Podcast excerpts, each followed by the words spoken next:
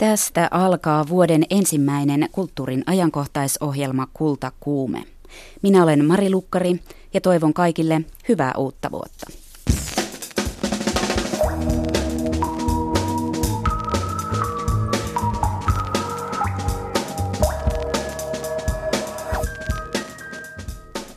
Nyt on alkanut erikoinen vuosi, Suomen satavuotisjuhlavuosi. Tämä vuosi on täynnä lahjoja, joista ensimmäisiä päästään avaamaan jo tänään. Toinen kahdesta lahjasta tulee kulttuuriinstituuteilta. Kun Suomi täyttää sata, eurooppalaisiin suurkaupunkeihin nousee suomalaistaiteilijoiden teoksia, jotka pohtivat kodin merkitystä. Tätä tulemme pohtimaan myös täällä Kultakuumeen studiossa kylpytakkeihin sonnustautuneina. Toinen lahja tulee taas suomalaisilta runoilijoilta. Sen saavat kotinsa kaikki jo joka ikisenä viikkona. Ja lahjoiksi voisi kutsua myös muita juttujamme. Vai mitä sanoisitte kyvystä kertoa kuvat näkyviksi myös niille, jotka eivät syystä tai toisesta näe? Tai keinosta, jolla pääsisi museoidin salaisiin kammioihin.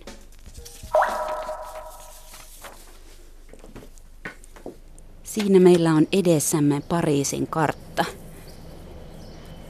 Siellä näkyy Notre Dame. Kyllä, siellä on Notre Dame tuossa Ile de la Citéssä, joka on seinän keskellä oleva saari Pariisin keskustassa.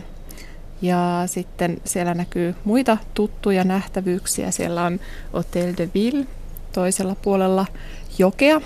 Ja sitten nyt me ollaan täällä viidennen kaupungin osan yläpuolella katsellaan Saint-Michelin katua ja viidennettä kaupungin osaa. Ja tämä viides kaupungin osa on toisella puolella jokea, eli kummalla puolella Toispuolella jokea, jokea kyllä, eli se on, se on Rive Gauche, eli se on, se on seinen vasenranta. Ja siellä sijaitsee myöskin Suomen kulttuuriinstituutti, jossa työskentelen. Ja sinne Suomen kulttuuriinstituuttiin ollaan rakentamassa suomalaista Aitta-kylää. Voitko kertoa hieman tarkemmin, projektipäällikkö Tytti Siukonen, mistä on oikein kyse? Kyllä, eli Mobile Home 2017 on neljän Suomen kulttuuriinstituutin yhteishanke itsenäisyyden juhlavuonna, joka tutkii ja tulkitsee kodin merkityksiä eri tavalla Pariisissa, Berliinissä, Brysselissä ja Lontoossa. Ja meillä, meillä Pariisissa on tällainen elämyksellinen asumis- ja muotoiluprojekti, koti, Eli me rakennetaan sinne Pariisin instituutin näyttelysalin sisälle tällainen asuttava aittakylä. Sen on suunnitellut Linda Bäriruus ja se nyt 20. tammikuuta aukeaa sitten yleisölle asuttavaksi. Näitä aittoja ei ole vielä rakennettu. Kun viimeksi puhuttiin tuossa ennen vuoden vaihdetta, ne aittamateriaalit oli lastattu rekkoihin, jotka lähti täältä Suomesta kohti Pariisia. Jokohan ne materiaalit on siellä Parissa? No mä luulen, että ne on siellä jo Ranskan puolella, että huomenna aamulla kahdeksalta sitten rekka saapuu, saapuu sinne koulukadulle Rue de Sekolille viidenteen kaupungin osaan ja sitten alkaa rakennuttaminen. Mutta sinä olet Tytti nyt täällä studiossa ja koska aittoja ei voinut tuoda tänne, yritetään nyt sitten eri tavoin luoda tuollaista aitta-tunnelmaa tänne Kultakuumeen studion. Meillä on tosiaan kylpytakit päällä. Kyllä, tai meillä on tällaiset äh, Lapuan kankureiden aamutakit, pellavaiset aamutakit, jotka tulevat olemaan osa myös tätä koti kyllä siellä Pariisissa, eli hanke esittelee suomalaista muotoilua ja sitä myötä meillä on siellä suomalaismuotoilijoiden huonekaluja, tekstiilejä, keramiikkaa ja nämä aamutakit on sellaiset, sellaiset vieraille saapuessa annettavat vieraanvaraisuuden osoitukset. Ja aika mukavat nämä kyllä on.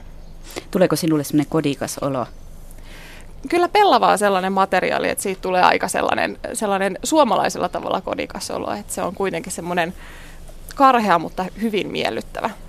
Entäpä sitten nämä läpsyttimet? En laittanut jalkoihin, kun tuolla ulkona on satanut lunta. Kyllä. Niin en näitä nyt sitten pukenut, mutta liittyykö nämäkin sitten siihen teidän projektiin? Joo, kyllä. Eli tässä koti Aittakylän keskellä on yhteinen puinen laiturialue, joka, jossa sitten, kuten Suomessa kodeissa ei pidetä kenkiä, niin ei myöskään meidän Pariisin kodissa, eli siellä sitten vieraat tassuttelevat näillä pellavatossuilla. Ja mitä, mitä tämmöinen laiturialue itselle ensimmäisenä tuo mieleen, niin vesi. Vesi on aika olennainen osa ja teillä kun ei tuolla instituutissa liene järveä, niin tulee sellainen olo, että on aika kala kuivalla malla, että mitä, mitäs täällä laiturilla nyt oikein tehdä? No laiturillahan voi, voi viettää aikaa yhdessä, että ainakin itse ajattelee mökkikokemusta ja sellaista kesäkotiasumista usein, että ei, eihän kaikilla mökillä myöskään ole järveä. Se on ihanaa, jos se on siinä tai meri vieressä, mutta voi olla sellainen yhteinen alue, jossa vietetään sitten aikaa ja sitten vetäydytään nukkumaan sinne omaan aittaan. Että siinä on tällainen iso yhteisen olemisen pöytä siinä laiturialueella, johon sitten meidän vieraat voivat aamuisin kerääntyä syömään aamupalaa ja iltaisin sitten vaihtamaan kokemuksia vaikka Pariisissa vietetystä päivästä. Sinne oli tulossa myös aika nimekkäitä jo etukäteen tiedettyjä ja tunnettuja vieraita. Mainitsit esimerkiksi erään säveltäjän. Kyllä, meillä itse asiassa ei ole virallisesti vielä ohjelmisto julkistettu, mutta mä voin kertoa, että meillä on tulossa keväällä sinne erilaisia keskustelutilaisuuksia ja on tulossa vieraaksi muun muassa Kaija Saaria tällaiseen keskustelutilaisuuteen ja muutenkin on erilaisia kotikonsertteja pitkin kevättä. Mikko Innasen Jats-kotikonsertti on tulossa huhtikuussa. Lisäksi meillä on suomalaista äh, ruokakulttuuria siellä esillä, eli meillä on tulossa Helsingistä sitten Chefet Sommelierin Sasu Laukkonen ja äh, Basset Baas-ravintolan äh, keittiömestarit sitten tekemään suomalaisinspiroitunutta ruokaa vieraille. Tuolla Aittaa kylässä on siis mahdollista yöpyä sadan vuorokauden ajan ja majapaikkoja löytyy kaiken kaikkiaan 12 henkilölle. Ähm, miten on? Ähm, saavatko esimerkiksi myös ne suomalaiset tai minkä maalaiset tahansa ihmiset, jotka esimerkiksi Kaija Saariahosta pitävät, niin kuulla jollain tapaa sitten tätä, mitä hän on siellä puhunut? Joo, kyllä. Eli äh, kaikki meidän tilaisuudet myöskin äh, striimataan osittain, että ne on sit seurattavissa kaikista sosiaalisen median kanavista. Ja kaikki vieraat, jotka yöpyvät, ovat luonnollisesti tervetulleita näihin iltatapahtumiin. Ja sitten lisäksi järjestämme myös pienimuotoisia y- yleisötilaisuuksia, että kuka tahansa voi tulla sitten kuuntelemaan Toki laiturialue ei ole järin suuri, eli sinne ei ihan sadoittain ihmisiä mahdu, että siitä tulee hyvin tämmöinen spesiaali ja intiimi tilaisuuspaikka. Itse hän yritin jo netistä varata yötä tuolta aitasta, mutta en sinä onnistunut. Tämä varaus on ollut mahdollista 11. lokakuuta lähtien. Tiedätkö, mikä tilanne on, jonka kaikki yöt on menneet? No kaikki yöt ei ole vielä menneet, mutta kyllä mukavasti on ollut kiinnostusta ja hyvin kansainvälistä yleisöä, että tuntuu, että ympäri maailmaa ihmiset haluavat tulla testaamaan sitten Pariisiin tällaista poikkeuksellista majoitusta. Mitä luulet, mistä, mistä johtuu, että ihmiset on niin kiinnostuneita tämmöistä erikoisista yöpymismahdollisuuksissa? Kun jos mietitään, meillä on Tukholmassa tällä hetkellä Bonnierin museossa tämmöinen insomnia-näyttely. Siellä on mahdollista yöpyä myös näyttelytilassa tällaisissa robottisängyissä, jotka sitten kiertävät ympäri tyhjää näyttelytilaa. Ja nämä yöt on varattu jo kaikki loppuun. Mistä se johtuu? Miksi, miksi tämmöisiä erikoisia yö, yökokemuksia halutaan? No kyllä sellainen uudet elämykset ovat aina, aina äh, kiinnostaneet ihmisiä ja tuntuu, että nykypäivänä kun on niin paljon asioita maailmassa, niin yhä enemmän tällaiset poikkeukselliset mahdollisuudet sitten kiinnostavat yleisöä. Ja tässä tietysti meillä, meillä kodissa on se suomalainen muotoilu ja estetiikka, mikä varmasti sitten kiinnostaa ja tuntuu, että se on Ranskassa todella eksoottista ja että sitä pidetään kauniina ja myöskin tässä kodissa on, on muotoilussa tehty hyvin semmoinen äh, simppeli ja perusasioiden ääreen palaava muotoilu niin sanotusti. Ja se kiinnostaa. Kyllä, kyllä. Tämä Suomen kulttuuriinstituuttien Mobile Home 2017 suurhanke juhlistaa siis Suomen satavuotisjuhlavuotta Pariisin lisäksi myös Berliinissä, Brysselissä ja Lontoossa. Miten eri kaupunkien kodit eroavat toista? Äh, no, meillä Pariisissa, kuten kerrottu, niin äh, te- teemana on vieraanvaraisuus ja muotoilu. Äh, Berliinissä tutkaillaan sitten tulevaisuuden kotia. Eli siellä suomalainen taiteilija Tuomas A. Laitinen ja Raumlabo Berlin tekee tällaisen tulevaisuuden kotia käsittelevän tilainstallaation ja sitten tapahtumasarjan sen ympärille. Lontoossa lähestytään sitten kotia ja asumista arkkitehtuurin kautta, eli siellä on koulutusyhteistyö Westminster Universityn kanssa, jossa suomalainen arkkitehti Sami Rintala sitten opettaa tällaista suomalaista kestävän kehityksen rakentamista ja opiskelijat rakentavat lustoon tällaisen erämajan. Ja Benelux-instituutti Brysselissä tutkii sitten kodittomuuden tematiikkaa. Taiteilija Anssi Pulkkinen on tehnyt kodittomuutta käsittelevän teoksen, jossa kuljetetaan sitten Syyriasta tällaiset tuhotun talon rauniot sitten Eurooppaan osaksi tätä meidän arkea. Koti tulee teidän projektissanne siis tutkailtua hyvin erilaista kulmista. Kyllä. Tytti, sinä itse asut Pariisissa ja Helsingissä. Ovatko Pariisin ja Helsingin kodit peilikuvia toistaan vai eroako ne jollain tavalla? Ne eroavat tosi paljon ja sitä on tullut matkan varrella paljonkin mietittyä sitten, sitten töissä ja meidän, meidän muotoilijan kanssa, että mitkä ovat ne kodin merkitykset ja mikä tekee, tekee kodin. Et jos mä vertaan Helsinkiä ja Ranskaa, niin, tai Helsinkiä ja Pariisia, niin tuntuu siltä, että Helsingin kodissa tulee vietettyä todella paljon enemmän aikaa, kun sitten taas Pariisissa se elämä on enemmän siellä, siellä kaupungilla. Että tietysti asunnot ovat pieniä Pariisissa ja sen takia siitä tulee ehkä enemmän siitä kaupunkitilasta semmoinen kodikas olemisen ja elämisen paikka. Ja se, se näkyy myös sitten omassa elämässä, että tuntuu, että Pariisissa tulee sitten huideltua kaupunkia ympäriinsä paljon enemmän kuin Helsingissä sitten se on enemmän kotikeskittynyttä. Miten, miten sinä itse koet kodin Pariisissa, kodin Helsingissä? Onko siinä joku semmoinen sydämen ydin, mikä on yhtälainen?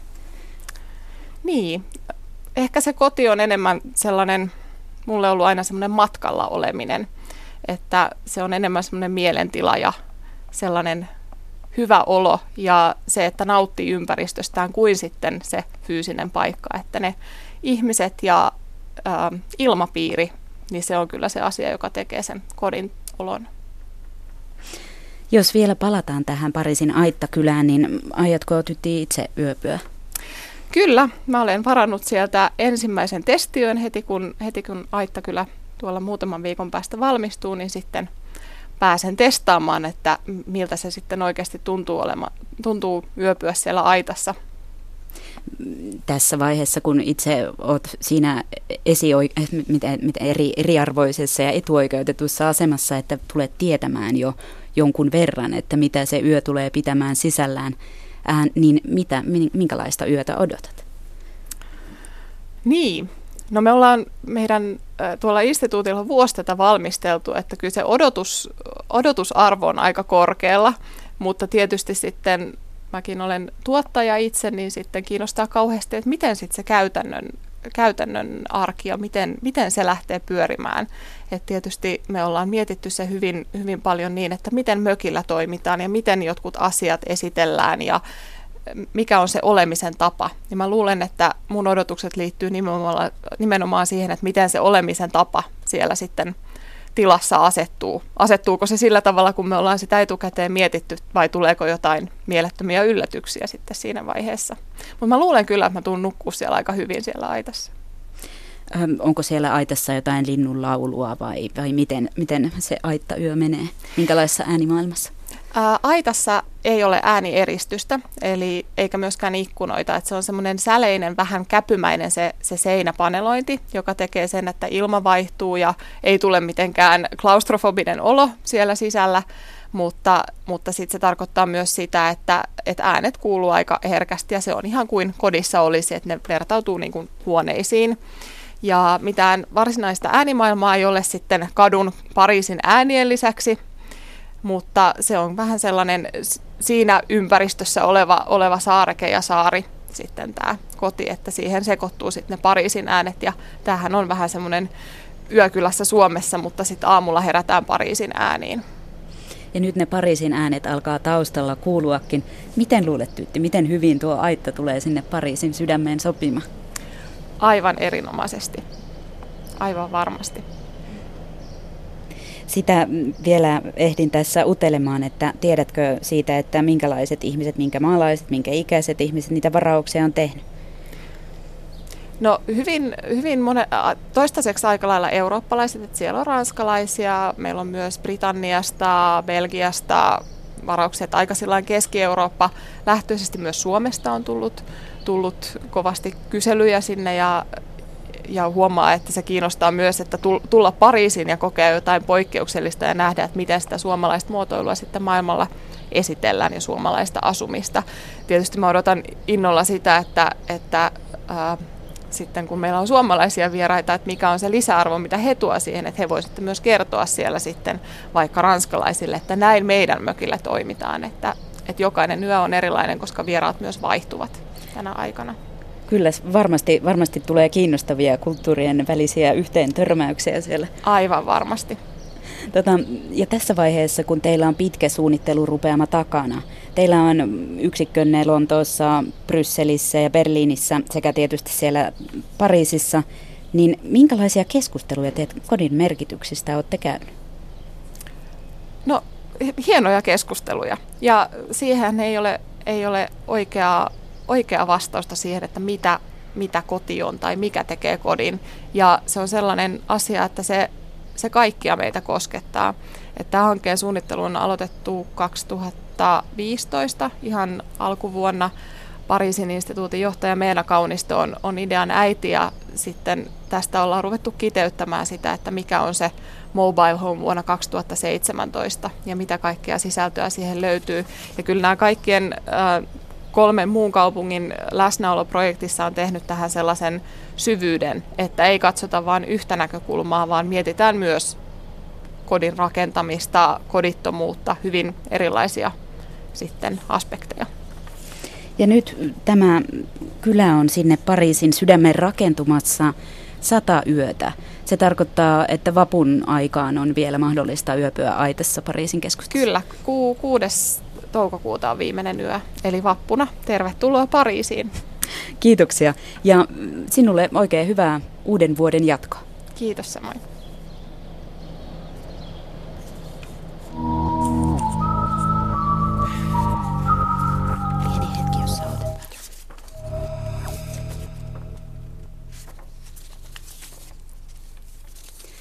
Siellä meillä langan päässä pitäisi olla toisenlaisen idean äiti, runoilija Tuija Välipakka. Hyvää päivää.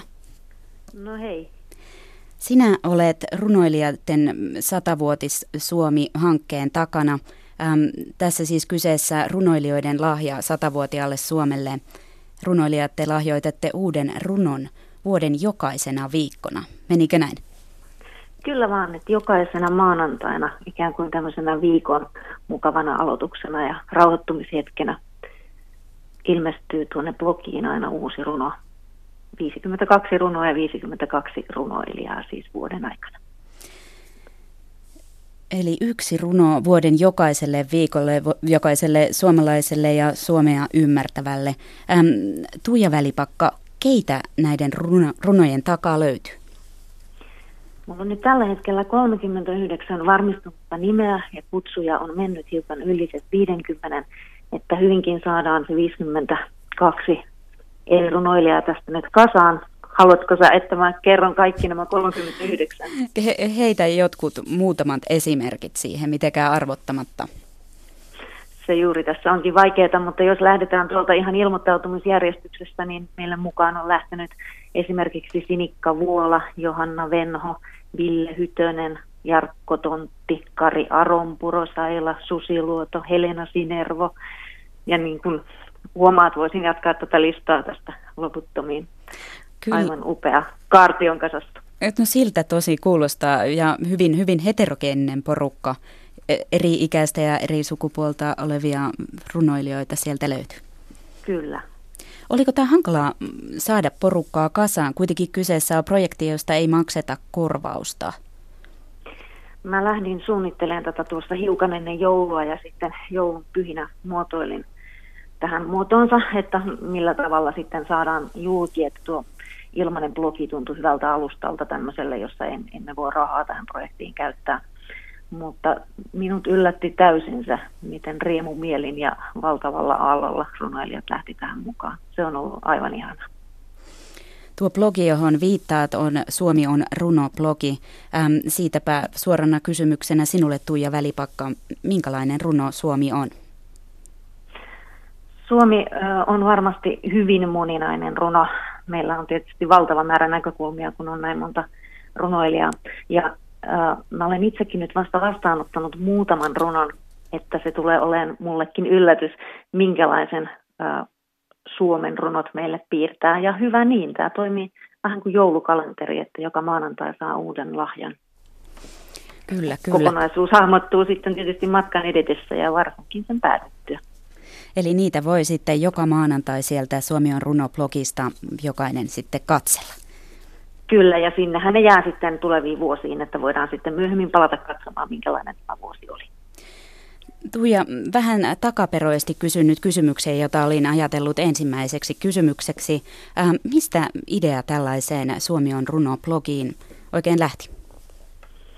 No, mä mietin, mitä nyt itse voisi tehdä tämän juhlavuoden kunniaksi ja sen eteen runoilijana. Ja mä kannatan kaikessa tämmöistä yhteisöllisyyttä ja ajattelin, että runoilijan kanssa, runoilijoiden kanssa yhdessä saadaan sellaista ö, suurempaa hyvää voimaa liikkeelle. Että tässä kun maailmalla on aika paljon negatiivista liikehdintää, niin se vaatii vastavoimaksi tämmöistä hyvän aaltoa.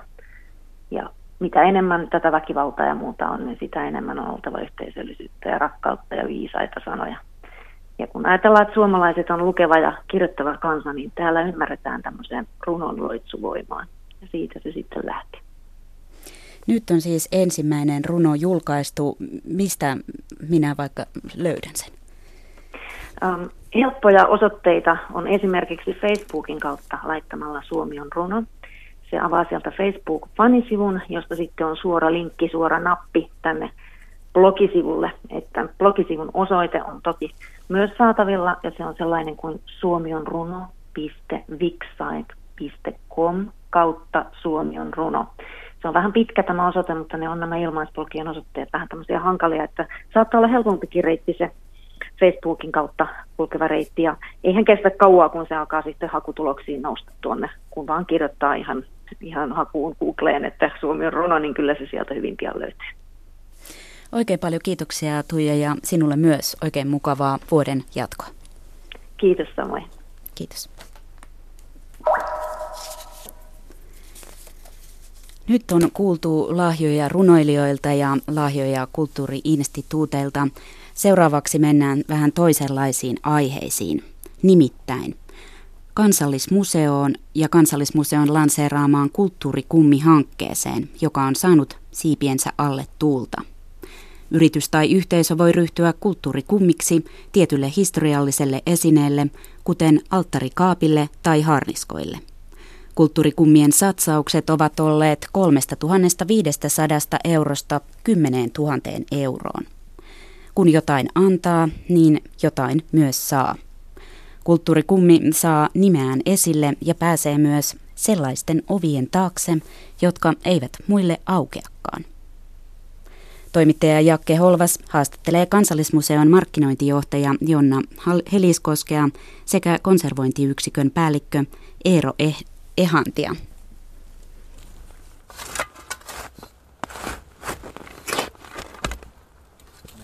Kuuluisimmat esineet on kaksi miekkaa, jotka on sillä tavalla ajatuksellisesti kiehtovia, että siinä haudassa tosiaan on kaksi miekkaa, joista vanhempi on siinä päällä ja nuorempi siellä alla. Eli tässä on viikinki-aikainen ja ristiretki-aikainen miekka. Ja sen lisäksi kokonaisuuteen kuuluu sit muitakin. Siinä on kehän kärki ja padan sanka ja tämän tyyppisiä esineitä.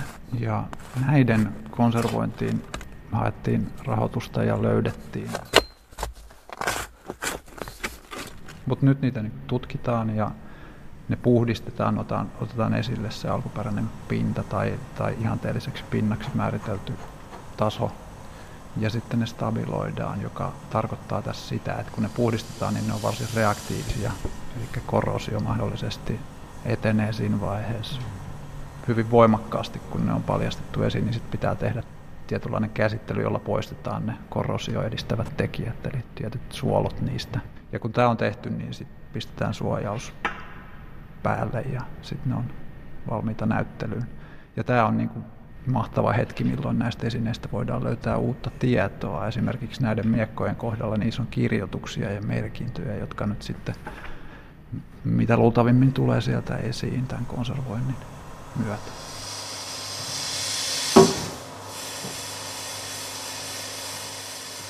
Mutta tässä voi ajatella, että tämä on kyllä niin tavallaan tällaista ikuista kamppailua, Sisyfoksen hommia tavallaan, koska tämä, tota, ei voida sanoa, että nämä on sit lopullisesti stabiilit ja tulee säilymään varmasti, vaan täytyy tulevaisuudessakin pitää huolta näistä esineistä. No siis, jos kulttuurikummiksi ryhtyy, siinä jotain antaa ja jotain saa, markkinointijohtaja Jonna Heliskoski. Tai yrityksellä yhteisöllä on tarvetta osoittaa yhteiskunnallista jalanjälkeään, sitä heidän kontribuutiotaan. Ja nyt tämä kulttuurikummi tarjoaa heille väylän siihen. Ja, ja se, mitä me tarjotaan heille vastineeksi, niin, niin heillä on itse asiassa mahdollisuus tutustua muun muassa konservoinnin ja kokoelmakeskuksen toimintaan, mikä ei yleensä ole yleisölle avoin. Eli me esitellään heille, heille ja tuodaan esille sitä, sitä mahtavaa työtä, jota siellä tehdään. Ja toki myös näkyvyyttä, eli heidän nimensä tulee näkymään näiden kummiesineiden mukana, kun ne on näyttelyssä meillä tai sitten muualla. Et kyllä se meidän kannalta niin kyse ei ole vaan siitä rahoituspohjan laajentamisesta, vaan iso osa kulttuurikummitoimintaa on myös juuri tämän konservointityön ja kokoelmien, että laajojen kokoelmien näkyväksi tekeminen. Mutta tarkoittaako tämä yritysten ja yhteisöjen kohdalla sitä, että heillä esimerkiksi on jokin vetäytymispäivä, iso porukka tulee sieltä katsomaan, kuinka joku rapsuttaa jotakin vanhaa objektia, jotta se jäisi kuntoon ja he pääsevät vain tänne ääreen, mutta eivät muut. Kyllä, nimenomaan tätä. Itse asiassa jos miettii, että mitä yritykset ja yhteisö tänä päivänä, niin minkälaista aktiviteettia haluaa esimerkiksi avaintoimijoilleen, johtoryhmälleen tarjota, niin se ei enää ole eh, sitä Simo- ja sirkushuvia välttämättä, vaan myös ollaan kiinnostuneita sisällöistä ja sellaisista osaamisen alueista, joihin ne ei pääse normaalisti tutustumaan, vähän niin kuin verhon taakse. Hmm. Ja nyt tämä konservointityö on, on yksi sellainen todella mielenkiintoinen, varsinkin nyt uudet puitteet Vantaalla. Eero Ehanti. Museoviraston kokoelma- ja konservointikeskus. 16 000 neliöä erittäin kehittynyitä säilytysolosuhteita, lukuisia erilaisia säilytysolosuhteita erityyppisille esinetyypeille ja sen lisäksi hyvin isot konservointitilat. Meillä on siellä taidekonservointi, esinekonservointi, tekstiilikonservointi, paperikonservointi ja huonekalukonservointi, kaikki omissa erittäin isoissa hienoissa tiloissaan. Ja Onko auki yleisölle tai aukeaako? Joo, se tulee olemaan yleisölle auki siltä osin kuin on päätetty. Eli siellä on tällainen visible storage-alue, jota on maailmalla paljonkin käytetty tällaista, että museoiden säilytystiloja avataan yleisölle. Siellä on myöskin mahdollisuudet pistää esiin sellaista, mitkä ei esimerkiksi tämän, nyt kun ollaan täällä kansallismuseon päärakennuksessa, niin mitenkään näyttelytiloihin mahdu. Niin onhan se niin, että jos esimerkiksi joku haavoittuu ja sitten se viedään tietylle lääkärille, joka ajatellaan, että juuri hän hallitsee tämän, niin tässä on vähän vastaava, että jos löytyy joku historiallinen objekti jostain, niin kuin nyt esimerkiksi nämä miekat sieltä, oliko se pellolta, niin sitten ajatellaan, että kuka tässä maassa pärjää tämän kanssa, että se säilyy. Niin me tehdään omat taikamme, joskaan mä en niitä taijoiksi kutsu, vaan kyse, kyse on tällaisesta niin kuin käsityötaidon ja tieteellisten menetelmien yhdistelmästä, jolla, jolla me varmistetaan, että nämä esineet säilyy. Koska silloin kun konservaattori tekee työnsä, niin se on se vaihe, milloin löydetään uusia tietoja esineistä, kun sitä katsotaan mikroskoopilla röntgenkuvien kautta ja puhdistellaan esimerkiksi. Silloin niitä löytyy niitä detaljeja, jos on niitä tarinoita, joita me halutaan sitten näyttelyssä kertoa. No tästä kulttuurikummikuviosta markkinointijohtaja Jonna Heliskoski. Ei löydy ainakaan teidän verkkosivulta, että millaisilla summilla pääsee mukaan. Missä koko luokassa ne liikkuvat? Voitko kertoa esimerkkejä? No esimerkkeinä niin Janakkalan miekkamiehen miekat, jotka ovat löytäneet kumminsa, mutta julkistetaan vasta tammikuun 19. päivä, et en voi, en voi nimeä paljastaa, mutta kummi on löytynyt. Miekkojen kohdalla kulttuurikummin osuus oli 10 000 euroa. Meillä on muun muassa tulossa haarniskoja mahdollisesti, joissa sitten hinta tulee vaihtelemaan. kolmesta puolesta tuhannesta ylöspäin taitaa olla kulttuurikummeiksi onkin, tai kyselyitä on tullut yrityksiltä ja yhteisöiltä, joilla on mahdollisuus tämän suuntainen satsaus tehdä. Mutta se, mikä on ollut kiehtovaa, että meillä on tullut myös hyvin paljon kyselyjä yksityishenkilöiltä ja, ja sellaisilta seuroilta tai järjestöiltä tai toimijoilta, jotka pystyisivät joukkorahoituksen keinoin ehkä tulemaan mukaan. Eli, eli myös yksityishenkilöt on kiinnostuneet pienemmillä summilla Äänessä olivat Kansallismuseon markkinointijohtaja Jonna Heliskoski sekä konservointiyksikön päällikkö Eero Ehanti. Jakke Holvas haastatteli.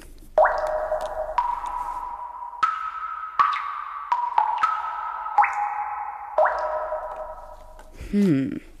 Sanotaan, että radiossa on tarkimmat kuvat. Virheettömät, sillä ne näkee jokainen omassa mielessään, vaikka sitten silmät kiinni. Todellisia kuvia piirtää mieleemme myös seuraava juttu. Sen mukana siirrymme Helsingin Ateneumiin, missä pidettiin kuvataiteen kuvatulkkauskoulutusta kulttuurialan toimijoille ja taidelaitosten työntekijöille. Kultakuume osallistui tämän vuoden ainoalle kolmen päivän kurssille.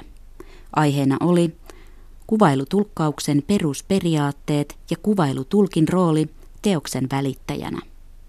Päivä alkoi ennakkotehtävän purkamisella pienryhmissä. Tehtävänä oli ollut kuvailla Alpo Jaakkolan teosta, anteeksi, Alpo Jaakolan teosta omakuvat teltassa. No, aloitanko mä nyt sitten? No niin.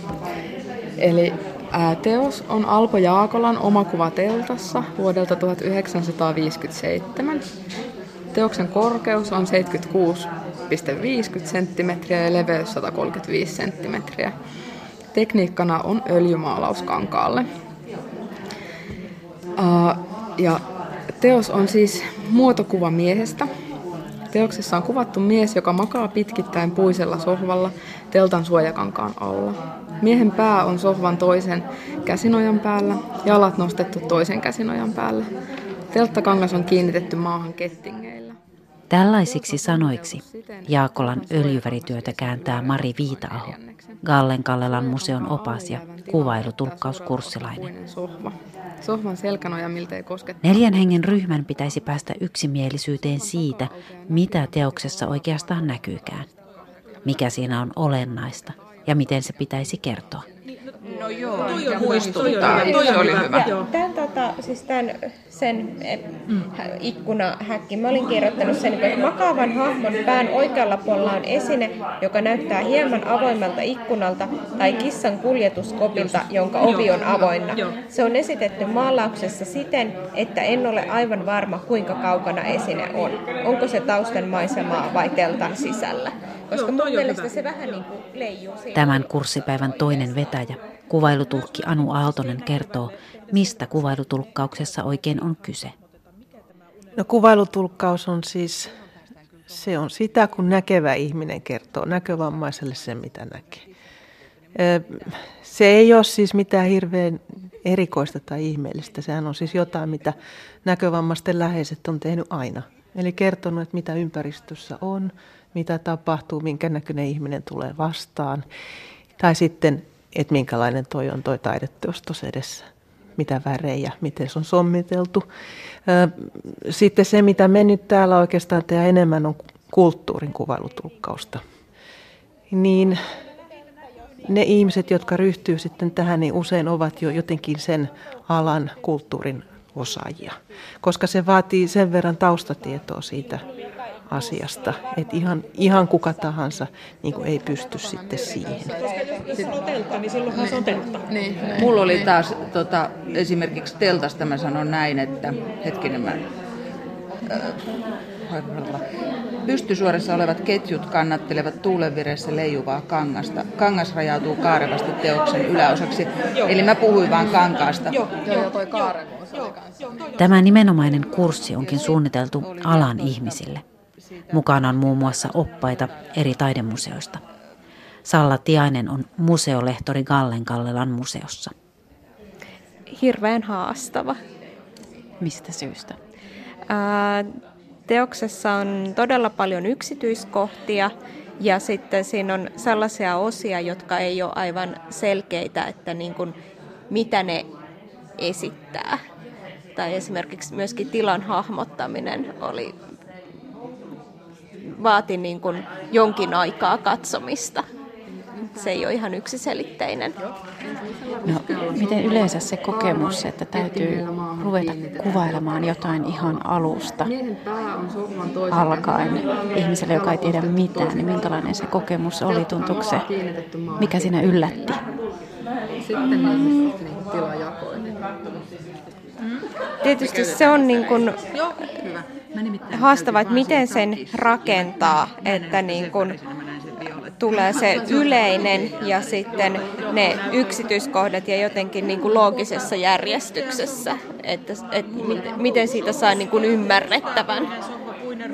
Että se on siinä se vaikea. Päivän toinen vetäjä on kuvailutulkkauskonsultti Heikki Ekola. Hän sokeutui aikuisiässä. Tällainen on hänen mielestään hyvä kuvailutulkkaus. Kyllä se on se, että kuulijalle jää vahva käsitys taulusta, on se sitten oikea tai väärä, sillä ei ole väliä, mutta vahva käsitys. Ja ei, ei tule kiinnittäneeksi siihen kuvailutulkkiin mitään huomiota. Se on se unelmatilanne. Et tämän käsityksen muodostaminen tämmöisestä abstraktista ilmiöstä kuin kuva, jota ei näe, niin se ei ole ihan helppoa ja, ja, ja sen saa, syntymään saaminenkaan ei ole ihan helppoa niin, että pysytään suurin piirtein kuitenkin niin kuin siellä päin, mistä siinä on kysymys. Mutta että sitten itse pysyy piilossa, että saa sen niin hyvin työnnettyä toiselle, että toinen imasee sen sisällön, niin se on kyllä se, mihin tavoitellaan. No niin, laittakaa kuulokkeet korville. Kuuleeko kaikki mun äänen? Tekstit ovat valmiina. Osallistujat ovat siirtyneet Ateneumin taidemuseon käytävälle oikean teoksen eteen. Näkevilläkin on silmät kiinni ja korvilla kuulokkeet. Museolehtori Eeva Hytönen Diedriksenin taidemuseosta on valmis kuvailutulkkaamaan teoksen. Kuunnellaan. Jaakolan teoksen edessä ja teoksen nimi on Oma kuva teltassa. Alpo Jaakolan maalaus Oma kuva teltassa kuvaa ruskealla kovalla puusohvalla makaavaa miestä, jonka yläpuolella näkyy siniharmaa telttakangas. Kangas kehystää sohvaa ja vie noin neljäs osan kuva-alasta. Telttakankassa on poimuja, jotka saavat sen näyttämään aaltoilevalta. Kankaan reunassa on kymmenen metallirengasta, jotka näyttävät pingottavan kankaan kiinni jonnekin sohvan takana olevaan tukirakenteeseen – Telttakankaan reunan takaa näkyy taivasta, jonka pilvet kuultavat osittain myös telttakankaan läpi. Taivaalla näkyy tähtiä. Aika monelle on semmoinen, semmoinen on ehkä vaikeaa se, että ymmärtää, että, että ei voi jättää kertomatta asioita, että ei voi karsia. Et, et yksi esimerkki on tämmöinen, että kun oli tilankuvailuharjoitus ja oltiin tilassa, joka oli 1970-luvulta – niin kurssilainen sanoi, että onko tämä, nyt oleellista kuvailla tätä tilaa, kun tämä on niin ruma. Mutta me arvotetaan se niin toisin, että, että näkövammainen on kiinnostunut siitä, että ai, ai ruma, kerro. Mikä tästä tekee ruman tästä tilasta? Ja just se, että siis kuvailutulkin tehtävä ja sen nyrkkisääntö on se, että kerro mitä näet. Että ei me niinku valikoida etukäteen, että mitä me kerrotaan siitä, mitä me nähdään, vaan kerrotaan se yritetään kertoa ihan se, mitä me nähdään. Joskus taas henkilöt, jotka kovasti kiinnostuu kuvailutulkkauksesta, niin ajattelee, että tämä on nyt semmoinen väline, jolla mä pystyn ilmaisemaan itseäni. Eli tämä on väline, jonka avulla mä pystyn kertomaan, että kuinka mä hullaannun taiteesta. Ja sehän ei ole siellä lainkaan se idea, että se on päinvastoin. Eli se kuvailutulkki, niin sen tehtävä on välittää se teos sille vastaanottajalle, niin että se vastaanottaja voi hullaantua siitä. Ja hän voi luoda sen, hän saa kokemuksen siitä. Että pystyy pitäytymään puhtaasti siinä, mitä näkee, eikä lähde arvottamaan asioita.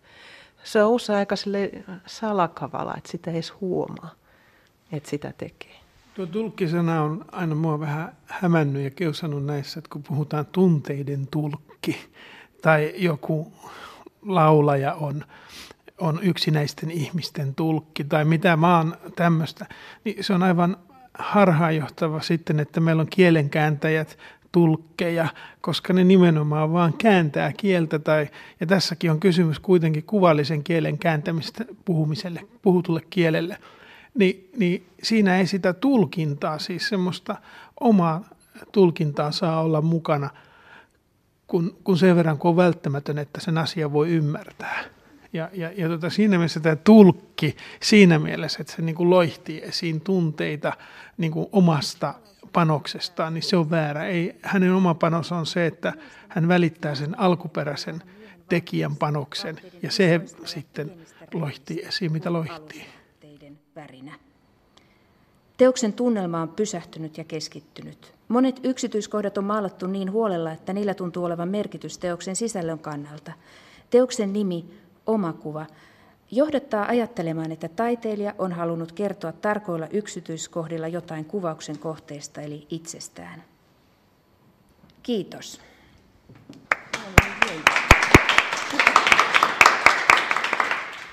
No tässä nyt, että meillä onkin kaksi konsulttia, eli on Eija-Liisa ja sitten Heikki, niin annatteko te vähän palautetta? Joo, ähm, ensi, ensivaikutelma on se, että hyvin tehty ja hyvin esitetty. Ja taulussa ilmeisesti tosiaan on paljon yksityiskohtia ja ne, niitä oli tuotu runsaasti esille ihan hienosti. Osaan kuvitella hyvin, miltä ne varpaat näyttää, kun ne tulee sukasta ulos esimerkiksi. Ja niin pois. Mutta ää, mua jäi nyt askarruttamaan se teltan osuus, kun taulun nimi on Oma kuva teltassa. Ja mulle tuli kuitenkin sellainen kuva, että se on vain kankaan edessä pihalla se sohva. Eli se on niin, vähän niin kuin tuulisuoja takana, sen sohvan takana. Nyt olisi kiva, niin kuin, mä en tiedä tässä vaiheessa vai myöhemmin, kun katsotaan ensin muiden ryhmät, että ei, ei käydä nyt tähän käsiksi, että saatte muutkin selittää, mutta mutta se, että miten se teltta niin kuin liittyy tähän, että miten se hahmottuu, koska oli tosi vaikea niin kuin päästä perille sen teltan konstruktiota tai tämmöistä rakennetta, että ikään kuin se tosiaan olisi ollut tuulisuoja, joka on levitetty sinne souvan taakse. Joo, todella samaa mieltä ja herää epä. Mun mielessä oli kuva, jonka mä muistan lapsuudesta. Se ei ole mikään taulu, vaan se on ihan elävästä elämästä yhdeltä leiriltä, jolla mä olin 13-vuotiaana jos, joku, tai jos se olisi tauluna ja joku yrittäisi kuvata mulle sen, ei koskaan, ei ikinä pääsisi siihen niin kuin tunteeseen, mitä mä koin, kun mä katselin sitä tilannetta silloin.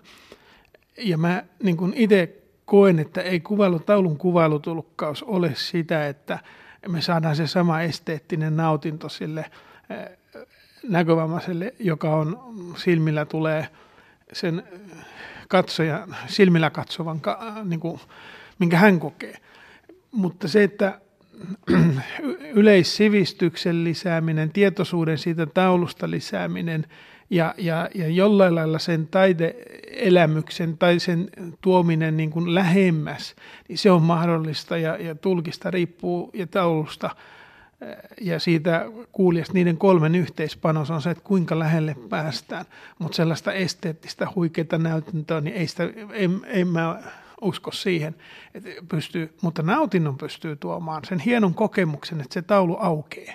Sen pystyy. Se on, se on niin kuin mun mielestä kaksi eri asiaa. Tota, kun mä mietin sitä, joo, että kun näkee jonkun teoksen, jonkun maalauksen, joka tekee syvän vaikutuksen – niin onhan se, että mistä se vaikutus sitten syntyy. No silloin siinä on, siinä teoksessa on semmoisia merkkejä. Ne on kuitenkin siinä teoksessa, jotka vaikuttaa jollain lailla. Eli minä tulkitsen ne merkit tietyllä tavalla. Mutta tota, se, että onnistuuko se jotenkin sen, niiden merkkien kun, ä, välittäminen ikään kuin yksi yhteen – mä, mä luulen, että se voi joskus onnistua. Se voi joskus onnistua, mutta, tota, mutta semmoinen niin täydellinen ää, jotenkin sen teoksen yksi yhteen siirtäminen, niin se, se voi olla aika vaikeaa. Mutta tota, si, siinä on se joku taika. Jos sen pystyy jollain lailla välittää, niin sittenhän se on aivan upeeta. Mutta vaikkei pystyskään, niin siitä pystyy välittämään tosi paljon. Ja niin kuin Heikki sanoi, niin se, se lisää tota, niin kuin ihan yleissivistystä ja että on samalla kartalla. Pystyy puhumaan asioista, pystyy puhumaan vaikka just ö, tota, taistelevat metsot. Tietää, mitä, mikä se on se taulu, tai tietää haavoittunut enkeli, tietää, mikä se taulu on. Et ei, ole, ei ole heti niin ulkona keskustelusta. Et nämä on jo ihan suunnattoman isoja asioita nämä. Joo, ne on, niitä ei pidä aliarvioida, ne on tosi tärkeitä ja, ja niin kuin yhteisössä ja yhteiskunnassa mukana olemisen kannalta niin, niin semmoisia perusasioita, että on pakko pysyä selville siitä, mitä muut tietää ja mitä muut, mistä muut puhuu ja ymmärtää sitä asiaa, niin jo pelkästään sillä, siinä valossa kuvailutulkkaus antaa hirveän paljon. Että se, se on ehdoton edellytys sille myös taiteen kohdalla. Mutta juuri se semmoinen huikaseva esteettinen nautinto, jokainen voi kuvitella se, että kun toinen katsoo rakastuneena lämpimästi silmiin, omiin silmiin, kerro se sanallisesti. Ei siinä ole mitään keinoja. Se on jotain niin mahtavaa. Mä oon sen kerran elämässäni kokenut, niin mä tiedän sillä lailla, että ei, en mä pysty siis sitä sanomaan. Ei, ei sille löydy sanoja. Mut, mutta sen asian voi kertoa. Ja toinen pääsee vähän kärryille siitä, mistä siinä on kysymys. Sitä pystyy välittämään kuvailutulkki Anu Aaltosen ja kuvailutulkkauskonsultti Heikki Ekolan luotsaamassa ja Näkövammaisten kulttuuripalvelu ryn järjestämässä koulutuspäivässä kävi Sari Möttönen. Tässä alkaa ollakin tämänpäiväinen kultakuume. Yksi ilouutinen tähän loppuun. Lähetyksen alussa, kun keskusteltiin Pariisin keskustaan nousevasta Aitta-kylästä, Kerrottakoon, että toukokuun jälkeen mennään kesä vähän aikaa eteenpäin ja elokuussa tuo Aittakylä tulee Suomeen, Helsinki, valkoiseen saliin, joka löytyy siitä Senaatin torin kupelta. Ja itse asiassa kaikki nuo muutkin kotiteokset, joita nyt eri puolilla Eurooppaa ää, nousee, tulevat myös Suomeen muodossa tai toisessa. Täällä siis nähtävillä se Berliinin tulevaisuuskoti, Lontoon arkkitehtoninen ihme sekä Brysselin koti kodittomalle. Mutta minä alan luovuttaa valtikkaani seuraavalle. Kerron sen, että huomenna tiistaina samaan aikaan uusin aihein kulta kuume. Kotimainen kirjallisuus on täynnä tarinoita, jotka kuvaavat Suomen muuttumista – Ylen kirjojen Suomi-hanke valitsi 101 kirjaa kuvaamaan, miten meistä on tullut tällaisia kuin olemme. Kultakuumeessa selviää, miksi raati päätyi yllättäviinkin valintoihin ja mitkä kirjat oli pakko ottaa mukaan. Entäpä se, millainen on Viipuri tänään? Maria Seppälän dokumentissa Viipuri ei ole suomalaisten museoima kaupunki, vaan paikka, joka elää vahvasti nykypäivää. Dokumentissa kuljetaan judotatamilta trendipaareihin ja Dachalta häähumuun. Kulttuurin ajankohtaisohjelman juontaa Kai Ristola. Minä olen Mari Lukkari, kiitos seurasta ja oikein mukavaa päivänjatkoa.